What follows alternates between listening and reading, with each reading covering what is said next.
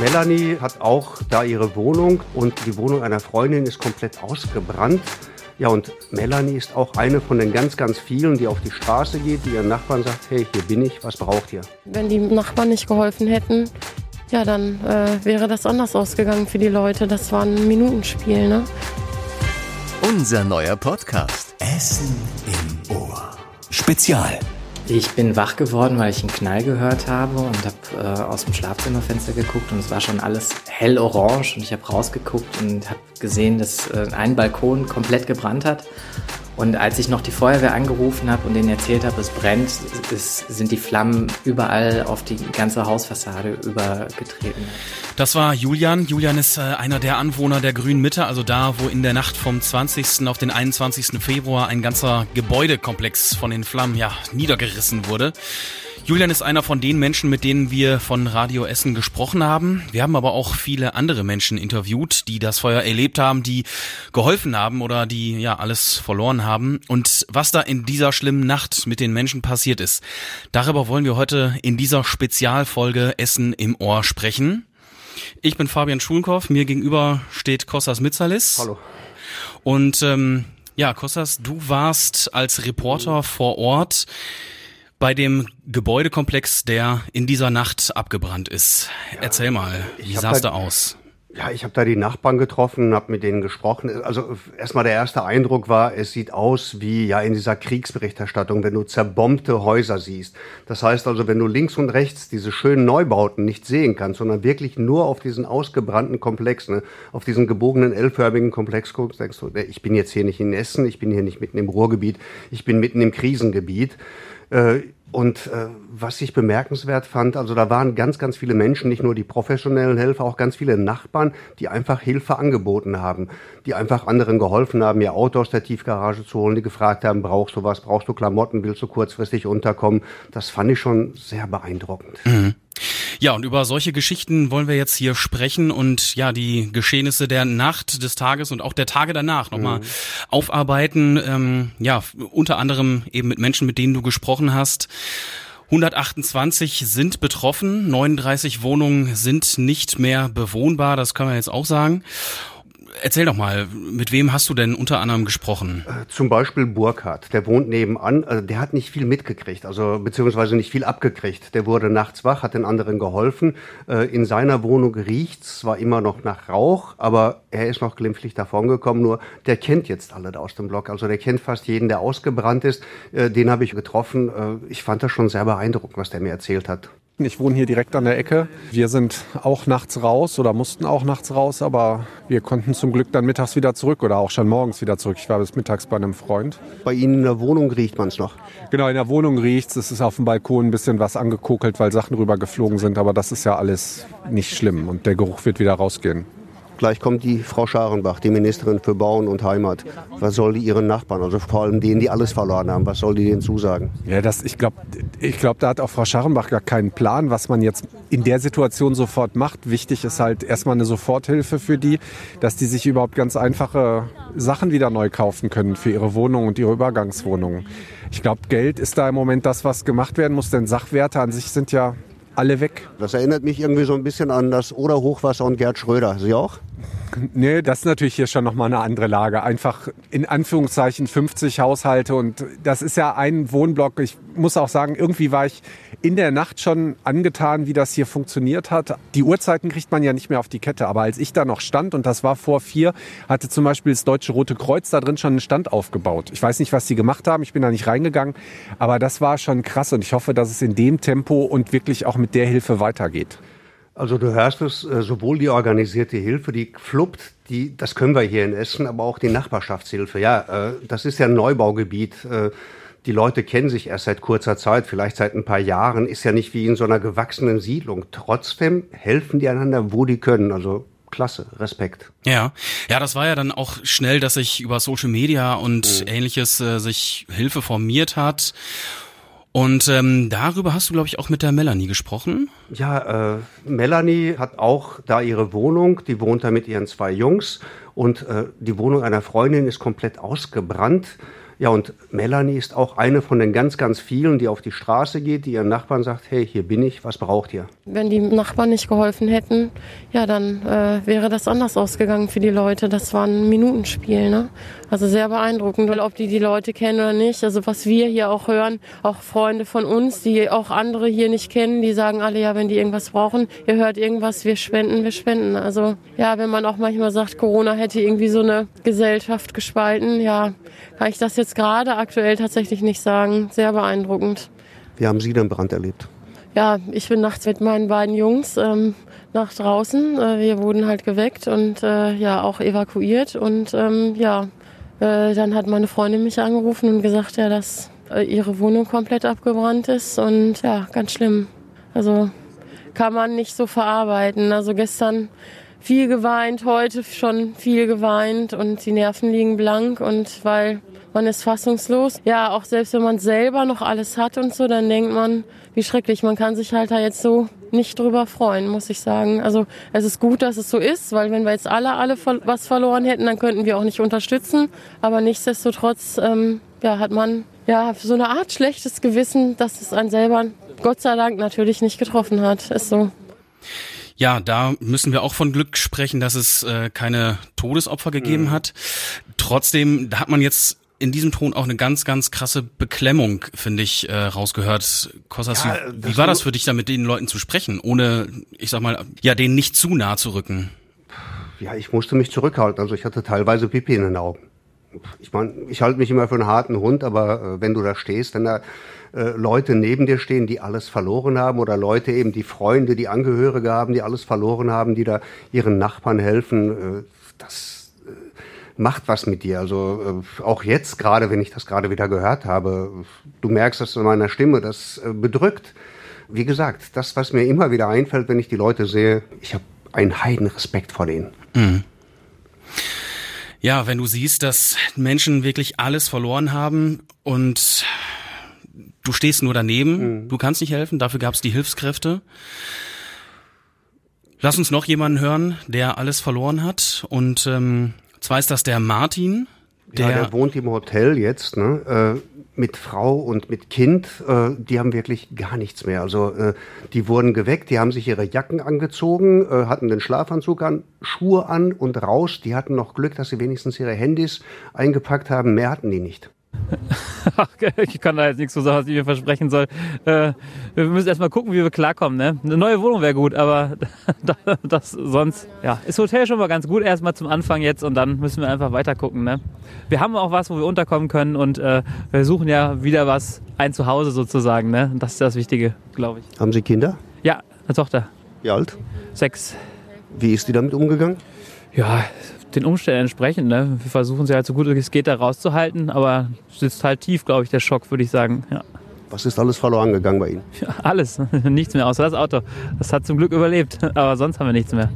Das, was wir anhatten, ein Schlafanzug und eine Winterjacke und ein paar Schuhe. Wenigstens Handy, Portemonnaie, Papiere eingepackt? Äh, zum Glück in der Tasche gehabt, in der Winterjacke. Äh, war drin und äh, haben wir geschnappt und raus. Also, aber wir haben alle unser Handy und, äh, ja, und wenigstens noch ein paar Papiere. Bankkarten haben wir auch nicht mehr, die haben wir jetzt neu beantragt. Sie machen dafür, dass Sie so heftig erwischt hat, noch einen sehr gefassten Eindruck. Ja, ich, was soll ich machen? Ne? Ich kann ja jetzt den Kopf in den Sand stecken und denken, ja, was ich alles verloren habe, aber ich kann jetzt auch irgendwie, ich muss versuchen, positiv zu bleiben und zu denken, ja, jetzt wieder nach vorne blicken. Ne? Meine Frau und meine Tochter, die, die gehen jetzt vor und äh, für die muss ich jetzt stark sein und äh, so gut es geht, die Vergangenheit abhaken und in die Zukunft blicken, würde ich sagen. Ja. Respekt. Und meinen Humor nicht verlieren. Ne? Das ist, also diesem Respekt, den du ihnen da mhm. gezollt hast, muss ich mich absolut anschließen. Ganz, ganz starker Typ. Ich hatte heute auch kurz mit ihm telefoniert und ähm, ich kann auch sagen, ja, wir wollten ihn eigentlich auch an dieser Stelle haben, aber da hat er gesagt, gerne, aber Müssen sorry, ich habe gerade also, absolut. Ich meine, dass er jetzt da sein muss für seine Frau, für seine Tochter, ist völlig verständlich. Die sind heute Nachmittag erstmal einkaufen gegangen, weil die hatten ja wirklich nur den Schlafanzug, dass sie zumindest in diesem Hotelzimmer Klamotten haben, die sie selbst ausgesucht haben. Das mhm. ist auch so ein Stück Würde. Das braucht man. Das ist eine ganz junge Familie. Bei der Tochter entwickelt sich wahrscheinlich so mit sechs so das erste Modebewusstsein. Der kannst du nicht sagen, jetzt nimmst du einfach irgendeinen Ding da, irgendein Sweatshirt aus der Kleiderkammer und damit muss er erstmal ein paar Tage klarkommen. Dass das für so ein Kind wichtig ist, für eine junge Frau, für ihn auch, dass da wirklich so ein Stück Normalität ist. Und die sind auch total happy, dass ihr Auto nichts abbekommen hat weil ganz viele Autos sind abgesoffen oder mhm. zumindest sind sie jetzt mobil. Das heißt, sie können jetzt Freunde besuchen, sie können einkaufen. Das ist ganz, ganz wichtig. Also so ein Auto ist dann auf einmal so ein Stück Normalität. Auch das eine gute Nachricht, ne, dass mhm. mittlerweile alle Menschen untergekommen sind bei bekannten Freunden, Freundinnen oder eben im mhm. Hotel. Und kann man jetzt auch nur hoffen, dass die schnellstmöglich eine neue, ja, dauerhafte Bleibe auch kriegen, ne? Ja, gut, der Vermieter, der sucht ja, Viva West ist Gott sei Dank ein großer Wohnungskonzern. Ich denke mir mal, die werden Wohnungen finden. Ob die jetzt eins zu eins das finden, was die vorher hatten, äh, ob die neben ihren Nachbarn wohnen, die sie dann eben äh, in der Zeit vorher, aber auch nach dem Brand einfach mal äh, aus einer ganz anderen Perspektive ganz eng kennengelernt haben glaube ich nicht, aber zumindest gerade für so eine Familie. Ich meine, äh, dass die wieder eine Wohnung haben, dass äh, das Kind wieder sein Zimmer hat, seine Klamotten, sein Spielzeug, auch wenn es neu gekauftes ist, auch wenn sein Lieblingsspielzeug natürlich verbrannt ist, äh, dass die Erwachsenen in der Küche kochen können, wo wirklich alles funktioniert und eben nicht irgendwo sich von ja Hotelfrühstück und mittags irgendwo äh, einer Pizza ernähren. Ich glaube, diese Normalität, die ist ganz, ganz wichtig. Und mhm. äh, die wird immer wichtiger, je weiter jetzt äh, dieses Ereignis, dieses schreckliche Ereignis äh, zeitlich von denen wegrückt. Ne? Das heißt, äh, die sehnen sich nach Alltag. Kann ich komplett verstehen. Ja, jetzt in, gerade in den ersten Tagen wird es, glaube ich, noch eine ganz schwierige Aufgabe, das alles aufzuarbeiten, sich zu sortieren. Wie geht's jetzt weiter? Wo geht's hin? Aber da können wir in unserer Position auch nur spekulieren. Ne? Ja, klar. Ich meine, wir können immer wieder darauf hinweisen, äh, Sachspenden bringen zurzeit nichts. Ne? Also wirklich Geld spenden. Auf der Radio Essen-Seite könnt ihr genau sehen, wohin ihr das Geld schicken könnt. Ist es ja auch schon einiges zusammengekommen und das läuft jetzt gerade an. Also du merkst, äh, wir haben es im Sommer gesehen, vor einem halben Jahr, als das Hochwasser war, äh, wie schnell die Essener da äh, helfen. Also da funktioniert diese Stadt mal wirklich richtig gut. Das ist schön, dieser mhm. Zusammenhalt. Ne? Apropos Spenden, da würde ich gerne noch auf zurückkommen auf den Peter, mit äh, dem wir auch gesprochen haben. Es gab schon einen Anruf, äh, um äh, Lebensmittel zu bekommen und man hätte uns Trainingsanzüge gegeben und sowas alles. Aber da ich jetzt, sagen wir mal, von der Familie sehr gut äh, unterstützt werde, haben die schon T-Shirts gekauft, so die erste Starter-Set ins neue Leben. Schnuller und was man so braucht. Ne? Ja, auch da wieder, ne? Man, man hält zusammen und ich glaube, da ist es auch ganz schön zu wissen, wo kommen die Kleidungen her, die ich jetzt zwar nur vorübergehend, aber erstmal tragen kann. Ja, klar. Ich meine, wenn es von der Familie kommt, wenn es von Freunden kommt, ist das was ganz anderes als aus irgendeiner so anonymen Kleiderkammer. Völlig klar. Aber wie gesagt, es war nicht nur Familie, es waren nicht nur enge Freunde, es waren auch ganz normale Nachbarn. Es sind ganz normale Nachbarn, die wirklich alles tun, um den anderen zu helfen. Das gibt doch ein gutes Gefühl, trotz ja dieser schlimmen Situation. Es bleibt aber trotzdem immer noch dieses Loch nach der Frage, warum? Wie konnte sowas passieren? Und auch der Frage bist du als Reporter nachgegangen und äh, warst in den Tagen nach dem Feuer nochmal vor Ort. Was ist da passiert, Kostas? Ja, das ist jetzt noch Spekulation. Ich meine, das werden die Brandermittler genau rauskriegen. Äh, der Brand hat wohl auf einem Balkon angefangen und ging dann eben dadurch, dass es eben stürmisch war, sofort über auf die nächsten. Zwischen den Balkonen, da sind so Plexiglasscheiben, so Milchglas. Das ist brennbar. Äh, wahrscheinlich ist es dann wirklich von einer Plexiglasscheibe zur anderen. Dann entwickelt das so eine Hitze, dann platzen die Scheiben und dann geht der Brand in die Wohnung rein. Ne? Äh, und das ging in einer Wahnsinnsgeschwindigkeit. Das ist ja das, was äh, nicht nur die Menschen, die da gewohnt haben, total äh, aus der Fassung gebracht hat, auch die Feuerwehrleute, auch Feuerwehrmenschen, die da 20, 30 Jahre im Job sind, die sagen, so etwas in dem Tempo haben wir noch nie gesehen. Weil die Fassade ist wohl, sagt äh, Viva West, der äh, Vermieter, das ist also wirklich diese Mineralwolle, die brennt nicht so schnell eigentlich.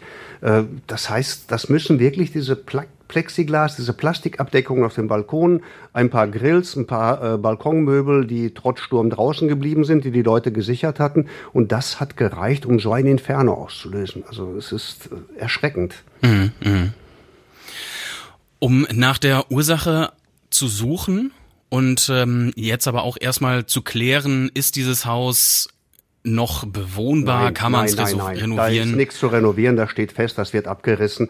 Die Schäden sind so enorm. Also das ist ja jetzt noch akut einsturzgefährdet. Da darf keiner rein. Nicht mal die Experten, um äh, sich wirklich die Brandstelle anzugucken. Aber äh, es wird abgerissen, da steht fest. Gen Da ja, das, das, da genau, das hat ja schon, das haben die Experten ja schon rausgefunden und zwar auch mit Hilfe von modernster Technik. Ne? Die hast du dir auch angeguckt. Ja, äh, das ist dieser Polizeihund, also den haben die ganz neu, da sind sie ganz stolz drauf. Ja, so groß wie ein großer Schäferhund, äh, angepinselt wie ein Polizeiauto und der geht dahin, wo es wirklich für Menschen zu gefährlich ist. Und dann haben die aus Duisburg nach Essen gebracht und haben den dann in diese Ruine reingeschickt. Der hat überall Sensoren, der hat Kameras. Das heißt, da können draußen die Brandermittler dem, der den mit dem Joystick da äh, hin und her dirigiert, sagen, geh mal bitte genau in diese Ecke und zeig mir mal genau das äh, da oder schau dir mal diese Wand an, schau dir mal diese Brandschutztür an, schau dir mal diesen Boden an, ob ich da wirklich meine Leute reinschicken kann, um zu untersuchen oder ob die einfach durch die Decke krachen können. Also das Ding ist schon Hightech und vor allem, was mich irgendwie irritiert hat, als ich das gesehen habe, das kostet in der Grundausstattung 60.000. Ist erstmal viel Geld, aber für so ein Hightech-Gerät ist das gar nicht so viel, meine ich jedenfalls. Der kann dahin gehen, wo es für Menschen zu gefährlich ist, wo Gefahren drohen, wo man sich nicht sicher sein kann, dass man eventuell wie hier in einem einsturzgefährdeten Gebäude sich bewegt. Der Roboter wurde für gefährliche Einsätze entwickelt. Ja, und darauf ist die Polizei in NRW ziemlich stolz, sagt Dominik Rehse, einer der Projektleiter bei der Polizei. Man kann auch einen 3D-Laserscanner aufsetzen, sodass man einen Tatort wirklich vermisst. Äh, weiterhin kann man auch Sensoren aufbringen, zum Beispiel, dass die gefährliche Stoffe detektieren. Es ist quasi grenzenlos, was man damit machen kann. Und er ist halt, der Spot ist das, äh, der Träger, der Technologieträger, der dann Sensoren, Kameras und so weiter in den Einsatzraum bringt. Der Robodoc kostet in der Grundausstattung 60.000 Euro. Er ist so groß wie ein ausgewachsener Schäferhund und lackiert wie ein Streifenwagen. Herbie hat die Presse den Hund vor einigen Wochen noch getauft. Damals hat der NRW-Innenminister Herbert Reul den Herbie öffentlich vorgestellt. Die Männer und Frauen am Joystick, die den Hund steuern, nennen ihn ganz anders. Der Herbie, das ist ein, eine Namensgebung, die, hat die haben die Medien selber vorgenommen. Bei uns heißt dieses Einsatzmittel derzeit Spot. Wenn die Gesellschaft oder wenn die Medien neue Spitznamen finden, dann ist das so. Dann ist das so. Und Herbie klingt doch eigentlich auch ganz süß, oder? Ja, ich weiß nicht, ob Herbert Reul das so ein Hightech-Hund nach ihm benannt ist, ob der da mit so zufrieden ist. Also deswegen, Spot klingt auch nicht schlecht, ne? Ach, ich würde sagen, Hauptsache dieses Gerät hilft. Ne? Also dieser, dieser Cyberdog oder wie kann man ihn nennen? ne? Dieser Roboter einfach, dieser Robodoc, so. Ja, ich meine, wir haben ja genug Einsätze, äh, wo die dann wirklich lange warten müssen, bis die Menschen reinschicken können, bis die dann erstmal Erkenntnisse äh, gewinnen können. Ja, und äh, das ist Hightech, das ist ein Gerät. Wenn da was kaputt geht, es kostet nur Geld, aber der kann Treppen rauflaufen, Treppen runter, der kann umfallen, steht wieder auf, sieht also ziemlich robust aus, hat aber heute schon zwei Macken im Lack.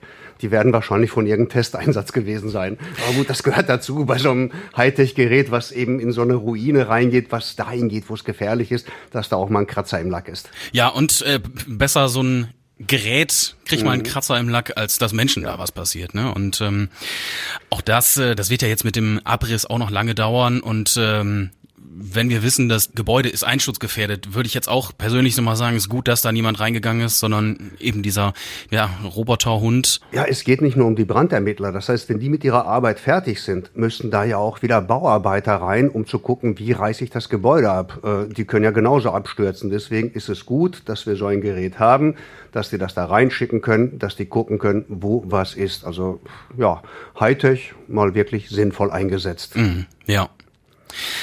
So, und äh, so langsam kommen wir schon zum Ende unserer Spezialfolge. Und ähm, wir haben noch mit einer Person gesprochen, die arbeitet am Bütchen gegenüber des äh, abgebrannten Gebäudes an der grünen Mitte. Und zwar mit Jenny. Und die hat uns morgens Folgendes erzählt. Die waren eigentlich ganz gut noch drauf, haben halt auch gesagt, dass sie selten so ein großes Feuer gesehen haben und so einen Brand gelöscht haben und wirken doch eigentlich ganz munter noch. Für die Situation haben sie doch schon sehr äh, munter gewirkt und ich hatte halt auch meinen Dank ausgedrückt und da hat er sich sehr drüber gefreut. Ja, die Personen, über die sie jetzt gesprochen hat, das waren die Hilfskräfte, die Feuerwehrleute und anderen Einsatzkräfte, die natürlich stundenlang da im Einsatz waren und sich dann zwischendurch mal Zigaretten und einen Kaffee da ein Bütchen geholt haben. Muss ja auch sein. Ne? Ja, es war so kalt, also natürlich, ich meine, ich bewundere die Jungs sowieso, wie die so viele Stunden draußen im Regen bei dem Wind ich konnte ja zwischendurch mal immer wieder zum Auto rennen, wenn ich mich live aufschalten musste, dass ich da im Trockenen sitze, dass ich nicht diese Windgeräusche habe, äh, mal kurz die Heizung anmachen, mich aufwärmen, aber die waren draußen, ja, und äh, zwischendurch sind die auch mal durch, brauchen einfach einen heißen Kaffee, brauchen einen heißen Tee. Äh, ganz normal. Ja, ja. ja, oder auch mal ein tröstendes Wort und eben auch ein Dankeschön von der Jenny, von der Bütchen-Mitarbeiterin. Das finde ich auch total schön und diesem Dank möchte ich mich gerne anschließen an alle Hilfskräfte, alle Nachbarinnen, alle anderen Personen, die geholfen haben, dass Menschen jetzt möglichst schnell wieder Kleidung bekommen, dass sie ein Dach über den Kopf bekommen, die Menschen, die gespendet haben. Ja, danke und wie gesagt, großen, großen Respekt. Ja. Mir bleibt noch, mich zu bedanken fürs äh, Zuhören bei euch und weise noch äh, hin auf alte Folgen von Essen im Ohr Spezial, zum Beispiel, die wir mal nach dem Hochwasser an der Ruhr aufgezeichnet haben. Und äh, dann gibt's natürlich noch den Tag in fünf Minuten. Da gibt's auch immer die aktuellsten Nachrichten und Infos vom Tag, jeden Abend neu und jeden Freitag neu, den Redebedarf, in dem auch diese Woche mit großer Wahrscheinlichkeit dieses Feuer thematisiert wird. Diese Podcasts findet ihr natürlich auf radioessen.de und überall, wo es Podcasts gibt. Mein Name ist Fabian Schulkow. Ich bin Kostas Mitzalis und raus. Dankeschön, ciao. Tschüss. Essen im Ohr. Der Podcast-Talk von Radio Essen.